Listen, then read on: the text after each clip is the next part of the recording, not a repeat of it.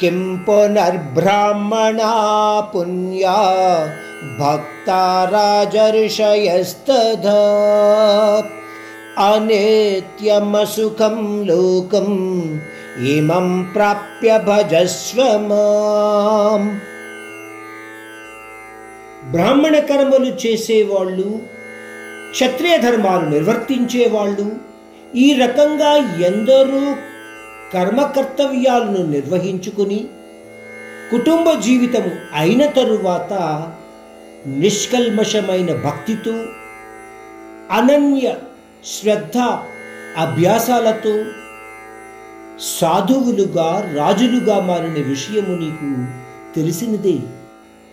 అందువలన అర్జున క్షత్రియ ధర్మ నిర్వాహకుడుగా నువ్వు కూడా నాయందే నీ శ్రద్ధను పెంచుకొని నిష్కల్మషంగా.